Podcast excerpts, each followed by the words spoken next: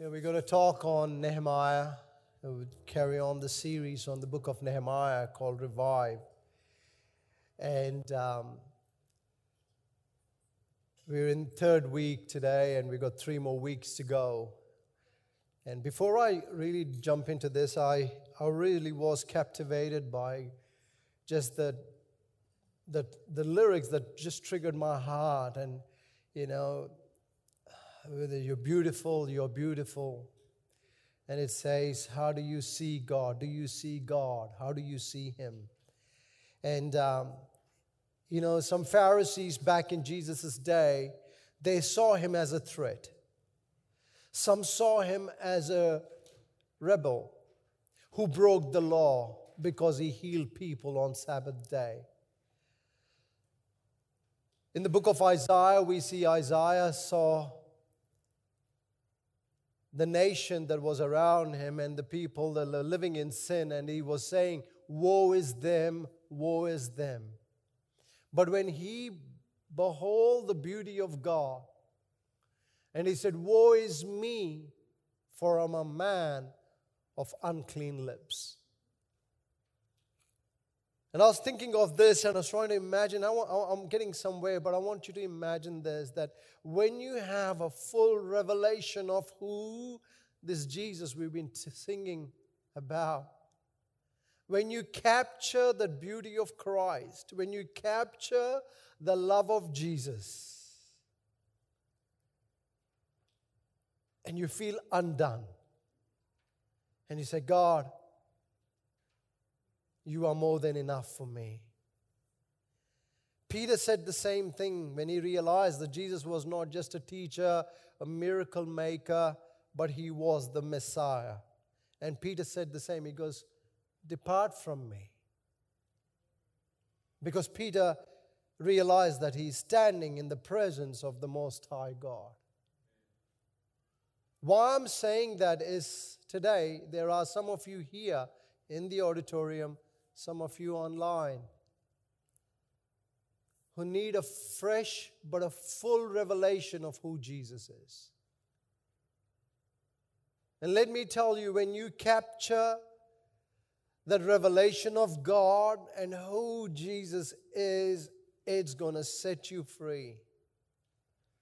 You don't need to strive anymore. You don't need to labor in your own strength anymore. You don't need to prove anything you recognize that He is not only just beautiful, but He is a forgiving God.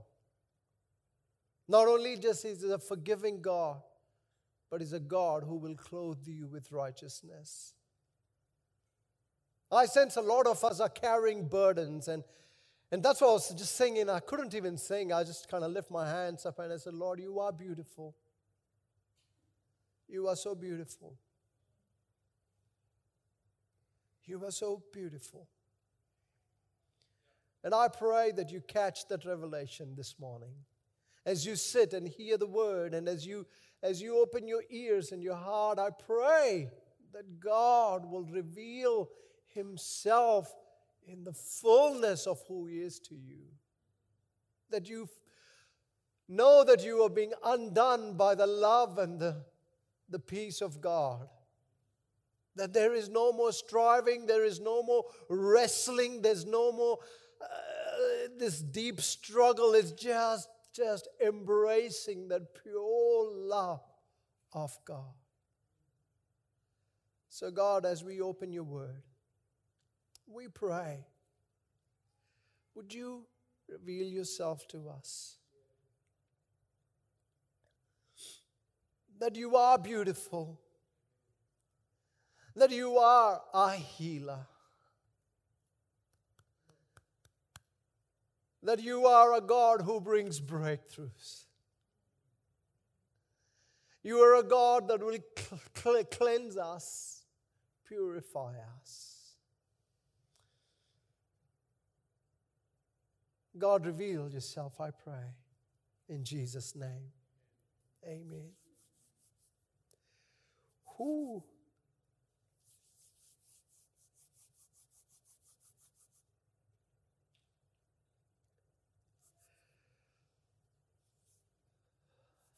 Hallelujah. I'm trying not to cry. I have no idea why I'm crying, but I, I, I tell you, just God is moving. I've been seeking God. I've been asking God. I've been saying, God, I said, teach us to feel what you feel. Teach us to carry the burden that you carry.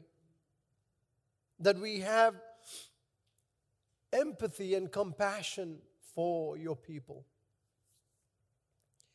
And I think the book of Nehemiah is really stirring me up. And I've been saying, God, we don't want to just do church. We don't want to just talk about it. We want to see you move. We want to see the power of God move.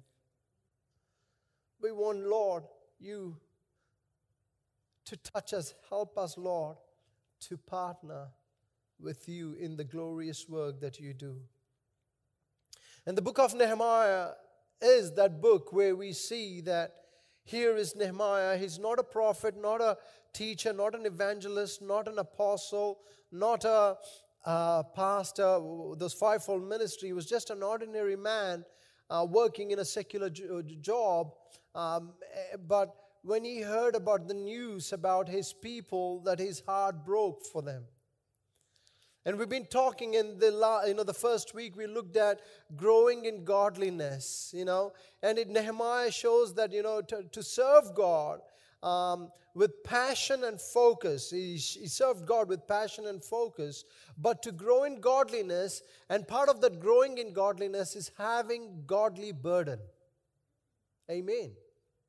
That our heart breaks to what God's heart breaks that the more we pray, that we become more like Christ, that our priorities become, sorry, God's priorities become our priorities. That we put aside our own plans, we put aside our own agendas. The more we seek, you know, the more you hang out with someone, you become like that person. Right? The more you hang out with that individual, you become like that individual. And the more you hang out with God, the more you spend time, that intimacy with God, as you grow in that godliness, God's priorities become our priorities. Hallelujah. That's the first burden. It's it, the first thing is the burden to grow in godliness. And the more you grow, that you realize the, the, the burden for the lost that has to stir us up. And then the burden, you know, cultivating this dynamic devotion, we talked about that, is that every time as you as you cultivate this dynamic devotion, every time you rise up to serve God, there is opposition, there is challenges, there is a pushback. But the Bible says in Galatians chapter 6 and verse 9, don't get tired in doing good. Don't get tired in doing good because in due season we will reap the harvest. Why? Because we sang that song that His promises never fail. Amen. His promises never fail. So we don't work to look for a result or, a, or we look to, we work because we look to Christ, not because of a result.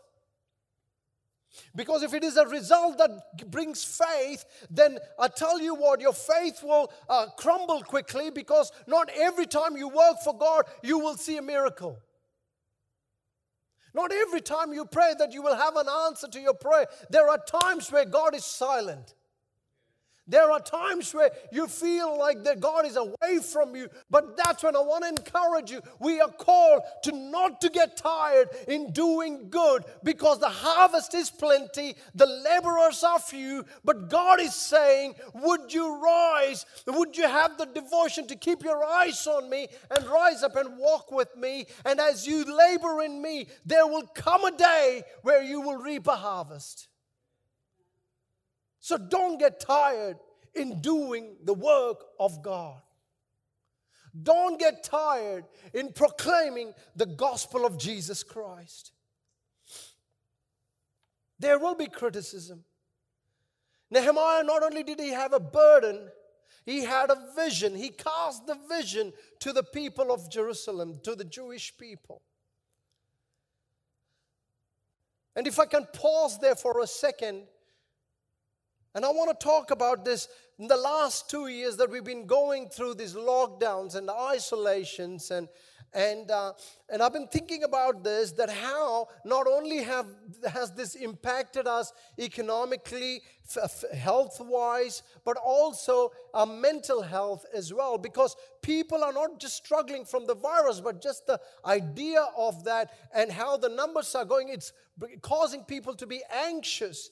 And and I, I wanna I want to say to us that, see, in the book of uh, in, in, Genesis, uh, God said to Adam, when he looked at Adam, he didn't say to Adam, sorry, but God, when he looked at Adam, and he said, It is not good for man to be alone. It is not good for a man to be alone. It's dangerous for you and I to isolate ourselves emotionally. Yes, there is a season we have to physically, but we don't have to emotionally, we don't have to spiritually. Do you get what I'm saying? It is important for us to stay close to God. It's, he said it's not good for man to be alone. And then you look at Satan when he tempted Jesus because empty mind, I've been saying this empty mind is devil's workshop. Because when Satan, Jesus was alone after 40 days of praying and fasting, Satan comes to Jesus when Jesus was tired, he was hungry. And the devil comes to him and he starts tempting him. The devil often picks not when you're doing good, but those moments, those weak moments, the devil will come and he will tempt you. And it's not good for us to do Christianity alone. It's not good for us. That's why we're encouraging Please stay connected, stay accountable to one another, join a connect group, read the Word of God. The, the source for your spiritual life is the Word of God. The source for your mental health is the Word of God. The source for your physical body is the Word of God. Without God, you and I are nothing. So that's why we've been encouraging make sure don't walk alone, stay with God, because when you're alone, that's when the devil comes to attack us. The reason I pause there to bring us back to Nehemiah 3 today, because we're looking at Nehemiah 3 is about a team effort. In book of Nehemiah, there are a number of names. There are a lot of names. It's a book full of, it's a chapter full of names and places where these people built the gates and as we look into this, it talks about the team effort, and it's not just a one man show, but it's actually whole team that's come together to do the will of the Lord. It takes you and I, not one person, you and I, to achieve God's purposes, to have, uh, uh, uh, to achieve the vision God has given us. We see in this book, chapter 3, in Nehemiah chapter 3, that the, God's people had a common goal. They had a common plan that was to rebuild the walls of Jerusalem.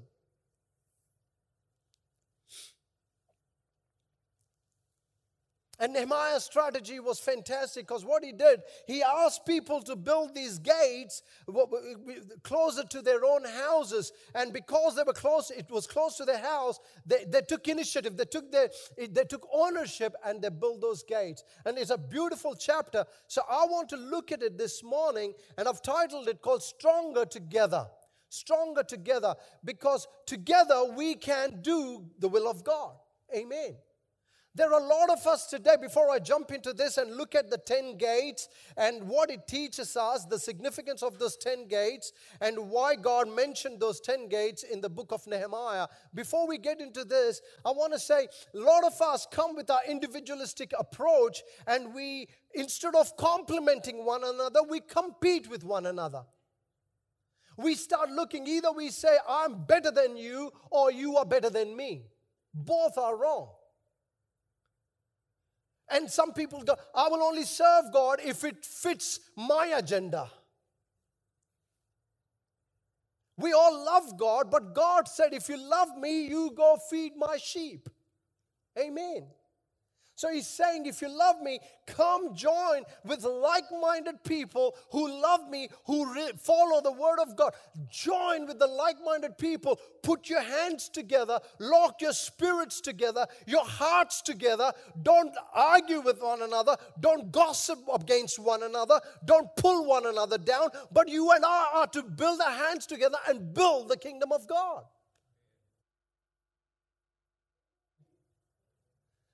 When they built these gates, it took the young man, the young boy, the families, the priest, the, the, the blacksmiths, everybody, they were, every profession, they all had one common goal was to build these gates.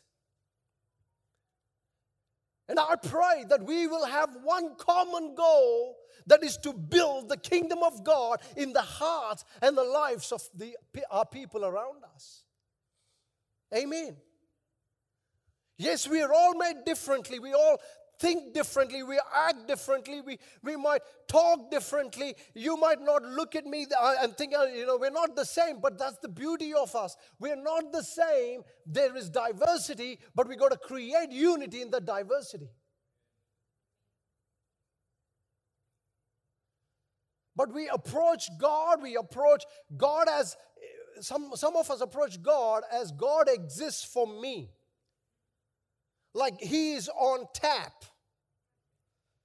That when I call upon him, he should answer my prayer.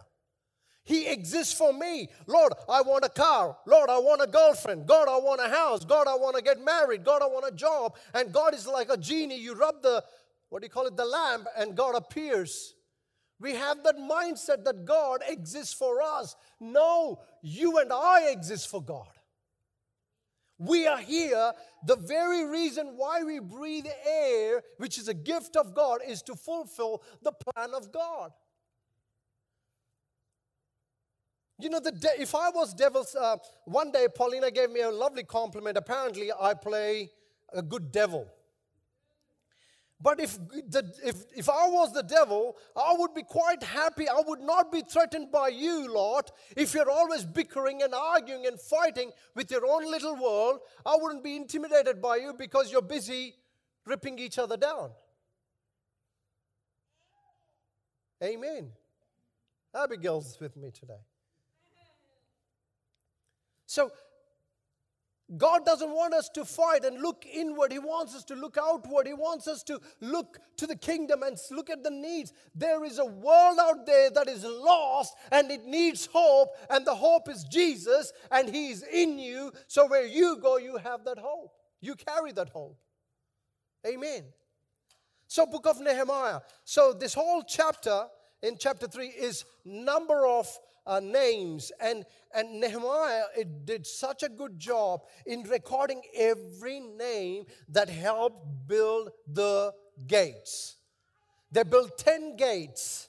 And then when I was reading this book, chapter, I was so excited and I was so impressed by how meticulously he chronicled every name of these people that helped build these gates. And I was encouraged by that because when you and I serve God and build the kingdom of God, the Bible says that we are in the book of the Lamb and our name is written on the palm of his hand.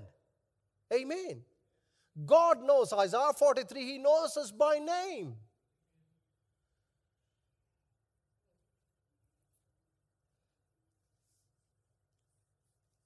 God knows you by name. Think about that. Think about if imagine if the president of the US knows you by name, you'd be pretty impressed by that, won't you? It's like, oh, he knows me now by name. But more than that, God knows you by name. So we're going to look at these 10 gates and do a little allegorical teaching here, typology. Look at what is that gate for? Why was that gate's names mentioned? What's the significance of these 10 gates? And how does it really talk to us in the New Testament today? And the first gate was Sheep Gate in Nehemiah chapter 3, verse 1. And if you look at it, these are the gates up there. Can you go back, please? Yeah, those are the gates, and you see they built about 10 gates, and there are 10 names to these gates. I'll quickly read them out. There's a sheep gate, there's a fish gate, there's an old gate, there's a valley gate, there's a dung gate. That's funny. There's a dung gate, there's a fountain gate, there's a water gate, there's a horse gate, east gate, we have a west gate. Okay? And an inspection gate. They build these 10 gates. Gates are important. So let's look at gate one, which is the sheep gate.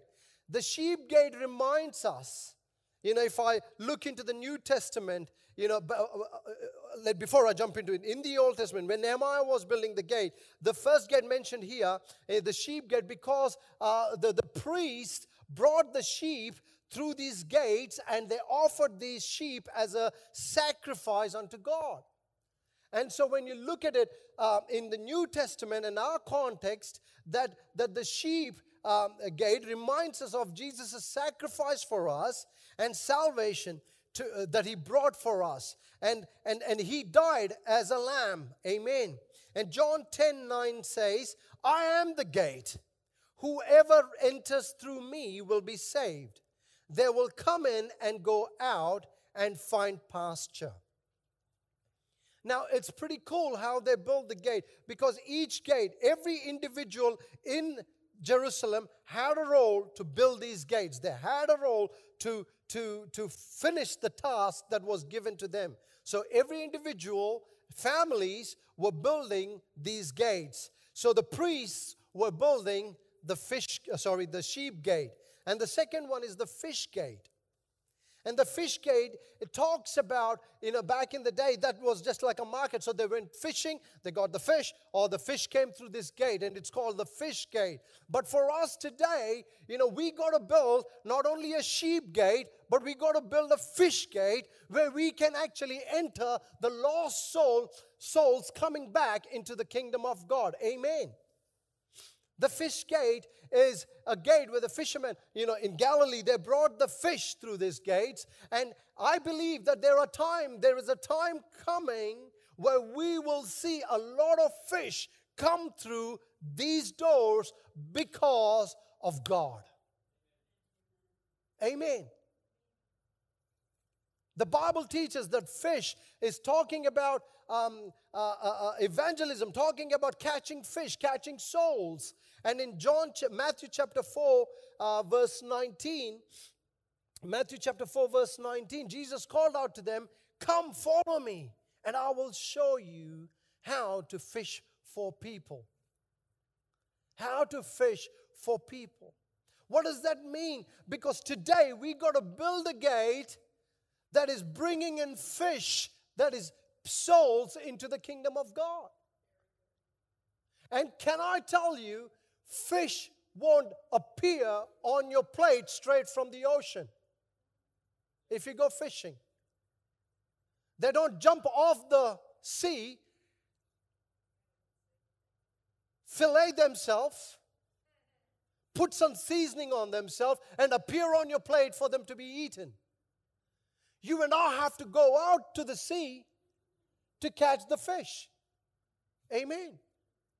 So, what are we talking about? We're talking about evangelism. We're talking about reaching the lost. We're talking about having a heart for the broken people. And guess what? It's not just my role to do it, it's our role to do, do this together.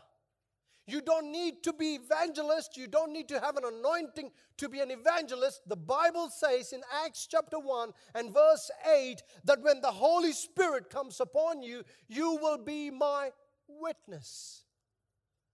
Or the Greek word for that is the martyr. You will be my witness. God wants you and I to be his witnesses. Amen. Are you with me? What I'm talking about today is much more than your nine to five job. What I'm talking about today is the very reason why you and I exist. This is the call of God. This is the will of God. This is the plan of God that you and I be the fish gate where we are going out and reaching the lost and sharing the love of Jesus and inviting them into a relationship with Jesus Christ. Amen. So that fish gate. Let's look at third gate.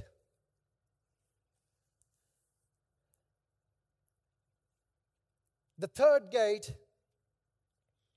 means that God's word never changes.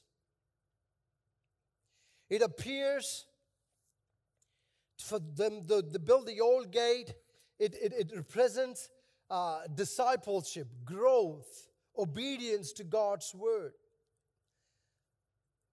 You know, the first gate is sheep gate, sacrifice. The next gate is evangelism. And the third gate is discipleship. In, in the book of Jeremiah, chapter 6 and verse 16, it says, This is what the Lord says Stop at the crossroads and look around. Ask for the old godly way and walk in it. Travel its path, and you will find rest for your souls. Ask for the old godly way and walk in it. A lot of people think Christianity is old. Eh, there are some things, it's not old. There are some, God never changes, His word never changes. Amen. So we got to, we don't adjust God into our lifestyle, but we adjust our lifestyle to the word of God. Amen. We don't let the world influence the church, we allow the church influence the world.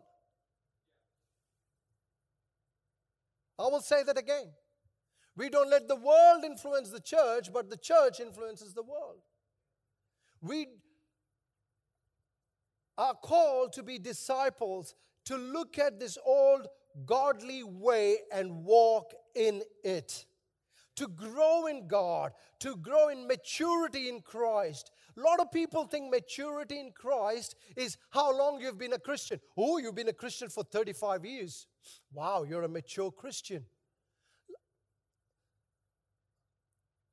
I know some Christians who've been Christians for 35 years, but they're not very mature. Maturity is not how long you've been a Christian. The definition of maturity is how obedient you are to God's word.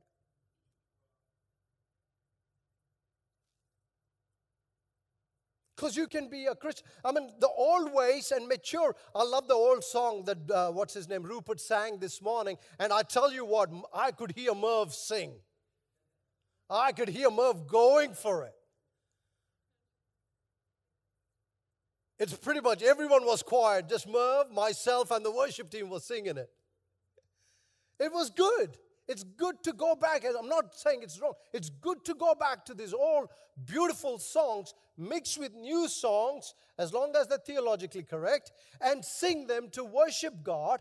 But the point is, God never changes. Amen. God never changes. So as you build the old gate, Uh, Reinhard Bonnke said it if you save somebody through entertainment, you have to entertain them all their Christian life. So if you invite about 100 young people and go, ooh, ooh, ooh, then you have to do that every Sunday going, Otherwise, oh, it's boring. No, no, no, no, no. We got to save them with the blood of God, with the gospel of Jesus Christ, and disciple them with the word of God. That's the only way people's lives are being transformed. They're not transformed by programs, they are transformed by the power of the word of Jesus Christ. Amen. So I'm encouraging you Build your gate. Read the Word of God. Don't let a gusty wind knock you out of your position in Christ. Don't let your faith be shaken because your prayer wasn't answered. Get into the Word of God. Amen. Valley Gate, number four. So these are the gates that they are building. Valley Gate. Gate reminds us of humility, brokenness, and reveals the sin in our life. We all go through valley. Jesus made the way, the sheep gate, then the salvation, then discipleship, and then after discipleship comes testing time. Who likes to be tested? Nobody likes to be tested, but you and I will be tested and challenged. Be of good cheer, for I have overcome the world. Because in this world you will have tribulations. The valley gate. And in Psalm 23, verse 4, we look at Psalm 23, verse 4, Valley Gate. It talks about, even though I walk through the darkest valley, I will not be afraid, for you are close beside me. Your rod and your staff protect and comfort me. Hallelujah. You will be tested, and I want to encourage you as we prepare our hearts to go and reach out and lead people to God and bring Christ into their lives. We need to, first of all, have the discipline to know who God is and to grow in God. And when we go through trials and tribulations, that our faith is even more stronger than yesterday. Amen. I remember my brother when he came. Uh, uh, my brother's a pastor. Um, he preached here a few times, but um, uh, he lives in India. He came over to visit us in Christchurch when we had Leo. Uh, he was newborn. And so my brother and my dad have an OCD. I just joke at home. But, but for some reason, I mean, if you read a paper, it has to be folded exactly the way it actually came home and put it in the right place, in the right symmetrical area. Everything has to be right in the house. If he's watching it, he would be pretty grumpy to hear all this. But um, so his house is very, very, very, very tidy. It's like it's like a museum. He's very clean, and that's beautiful. Then he comes to my house. And uh, I've got two young children and a third child. So he's busy cleaning my house over here. Put the toys. So Sylvana and Brock go and make mess here. So he runs here and make cleans up here and one morning, and then they go make mess up here. And after an hour or so, he gave up. He gave up because he got exhausted by doing all these cleaning, toys and stuff. Now, why am I talking about that? Why am I saying that? Because every time, God, when we go through the valley experience, you know, there's a mess that comes out, and God's got to bring cleaning in our lives. Amen. Every time, you know, you go here and you think, I've sorted myself, and you come here, there's another problem, and an attitude arises within you. And God's got to bring cleaning in our lives. Valley Gate helps us, Valley Gate teaches us how to trust God. Valley Gate helps us how to trust in Him in, no matter what happens in our lives. And I believe that this is very significant how Nehemiah and the team built this, these gates. But for us, we got to understand that even though we walk through the valley of shadow of death, we fear no evil, for His rod and staff they comfort us.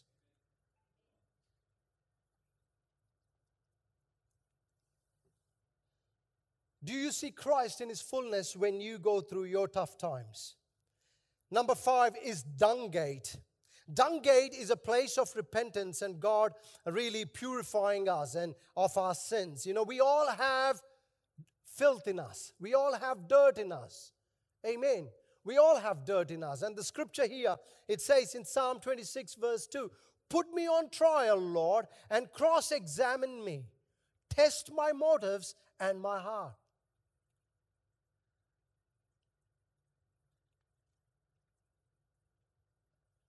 You know, we got to always check our hearts why we serve God. Do we serve God for our own glory? Do we serve God for His glory?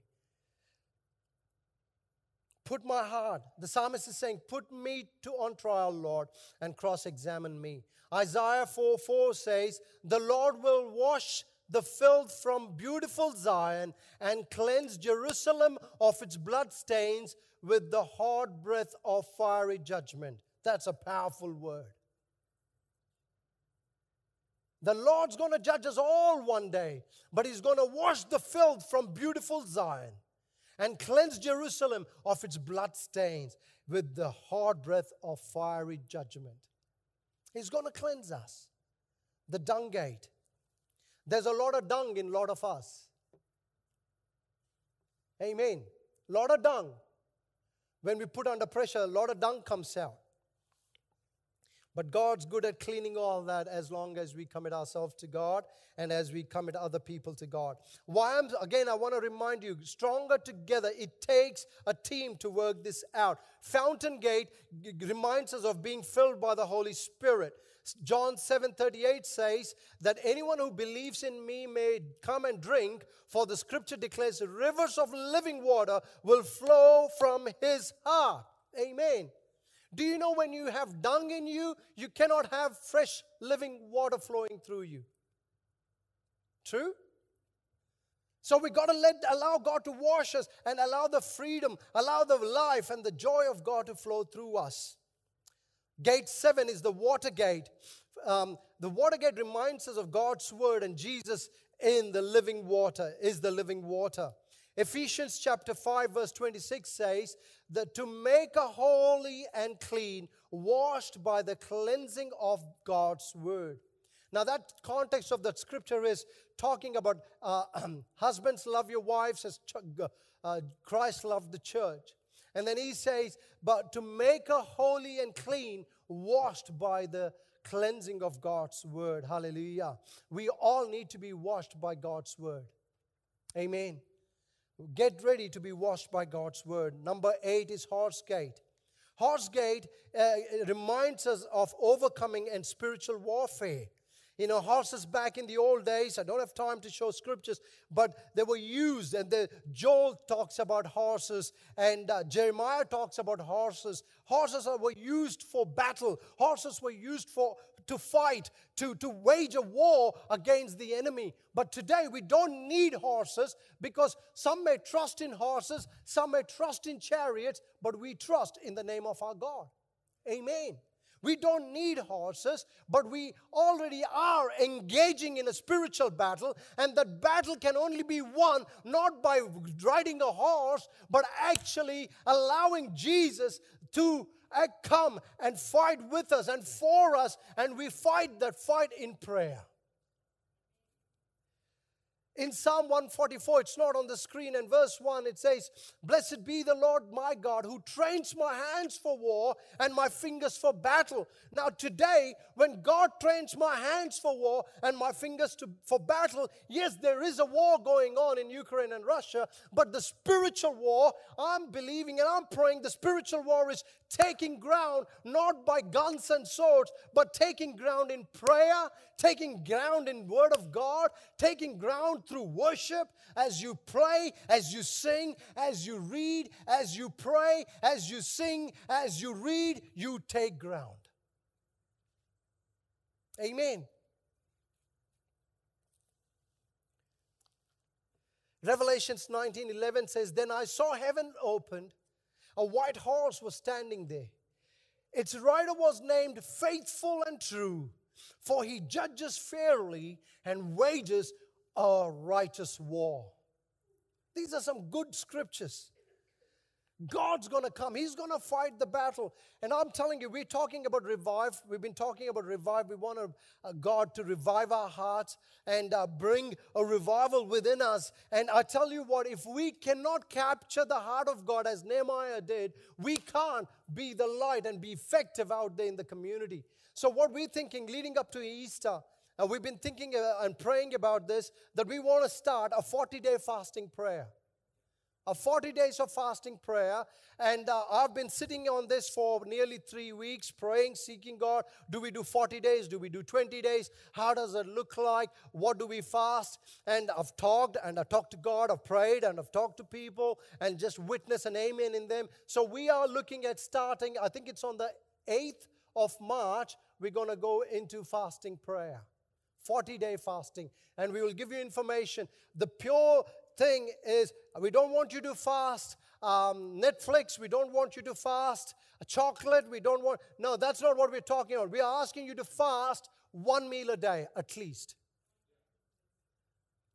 We're going to teach on that later on. After this series is finished, we're going to teach on prayer. We're going to teach on fasting. We're going to teach on how do we take a spiritual ground out there is through prayer. Is through prayer. And for a lot of Christians, prayer is the boring thing to do. Why? Because they have not understood the depth and the power of prayer. So I'm asking you 40 days, fast a meal a day.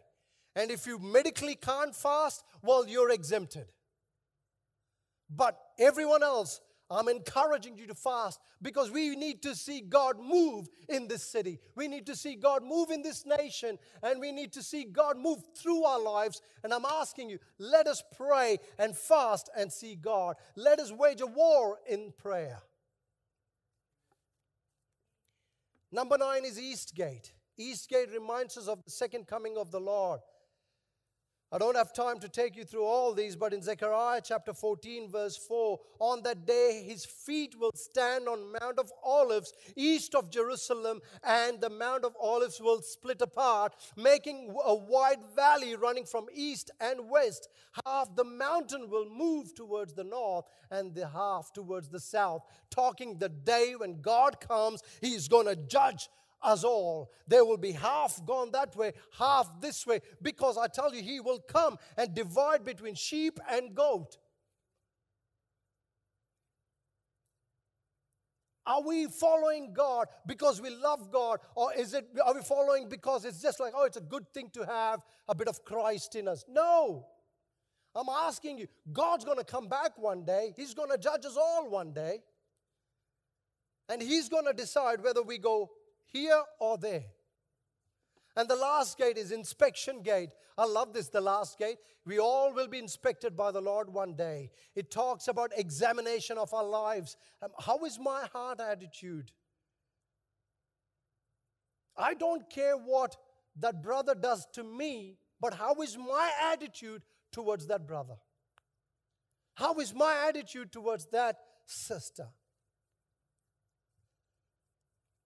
God's going to inspect us all. Psalm 26, verse 2, it says, Put me on trial, Lord, and cross examine me again. Test my motives and my heart. And then in 1 Corinthians chapter 4 and verse 4, my conscience is clear, but that doesn't prove that I am right. Isn't that good? We think that we are all good because our conscience is clear. But Paul knew the secret. He says, My conscience is clear, but that doesn't prove I am right. It is the Lord Himself who will examine me and decide. Amen. It is the Lord who will examine me and who will decide. So, back to the story of being stronger together. These guys built these walls. It took everyone to build these walls. And I'm asking you, it will take all of us to build the kingdom of God. Amen. It's going to take you and I. Can I get the worship team, please? It's going to take you and I to build the kingdom of God. And what it's teaching me through this scriptures is there's a team effort. The whole process is team effort. Everyone had something to offer.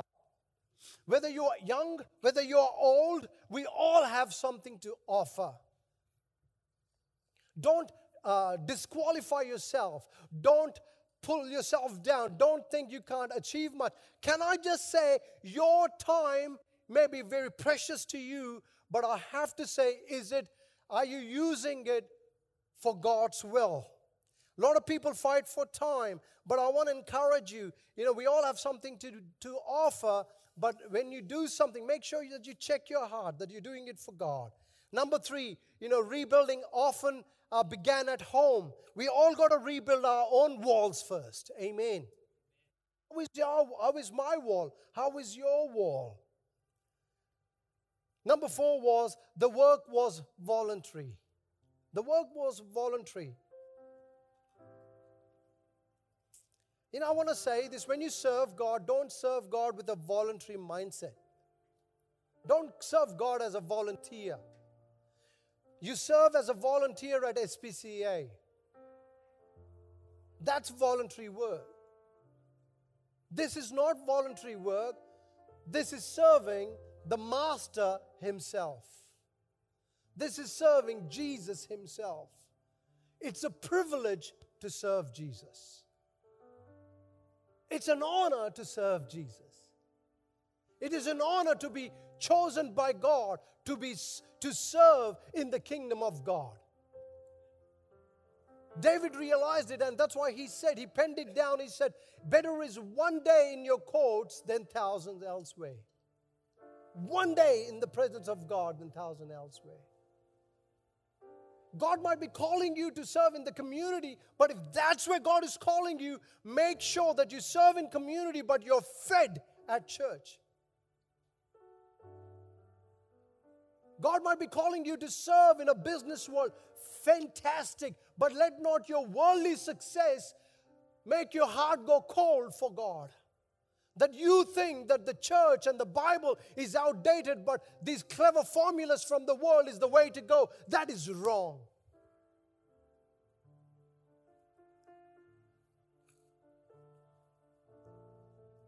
So please don't have a volunteer mentality. I often say that, and I say that again. Me serving you as God's people, it's a privilege and an honor, but I don't do that out of compulsion, I do that out of joy. Not as a duty, but as a privilege. Not because I got the title pastor, the title came later. That's how God works. Titles come later. What matters is are you serving God wholeheartedly?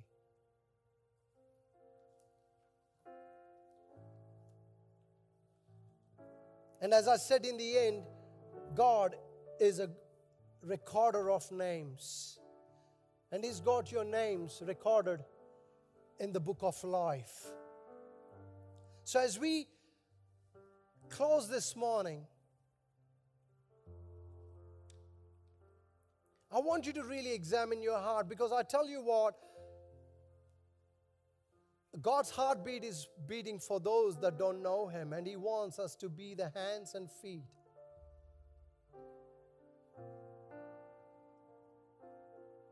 And God is saying, Are you ready to go and be my witness in the community? Are you ready to be my hands and feet?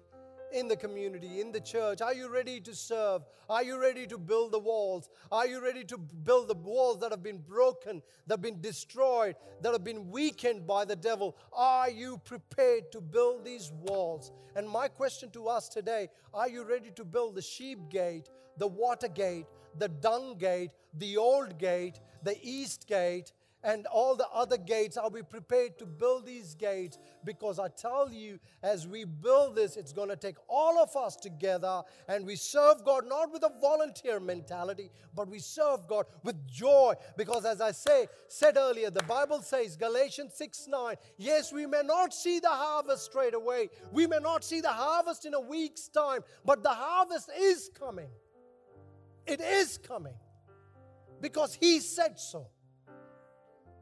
Jesus said so. He is not a liar. His promises are true. The harvest is coming. Are we ready to actually plow the field, to work hard with all our strength, with all our might, with all that within us, and say, God, thank you for choosing me in the kingdom of God. Now I give myself to you, as John said, that I may decrease, that Christ may increase. That my agendas goes out the window and your agendas become my priority. For we want to live for your glory, God.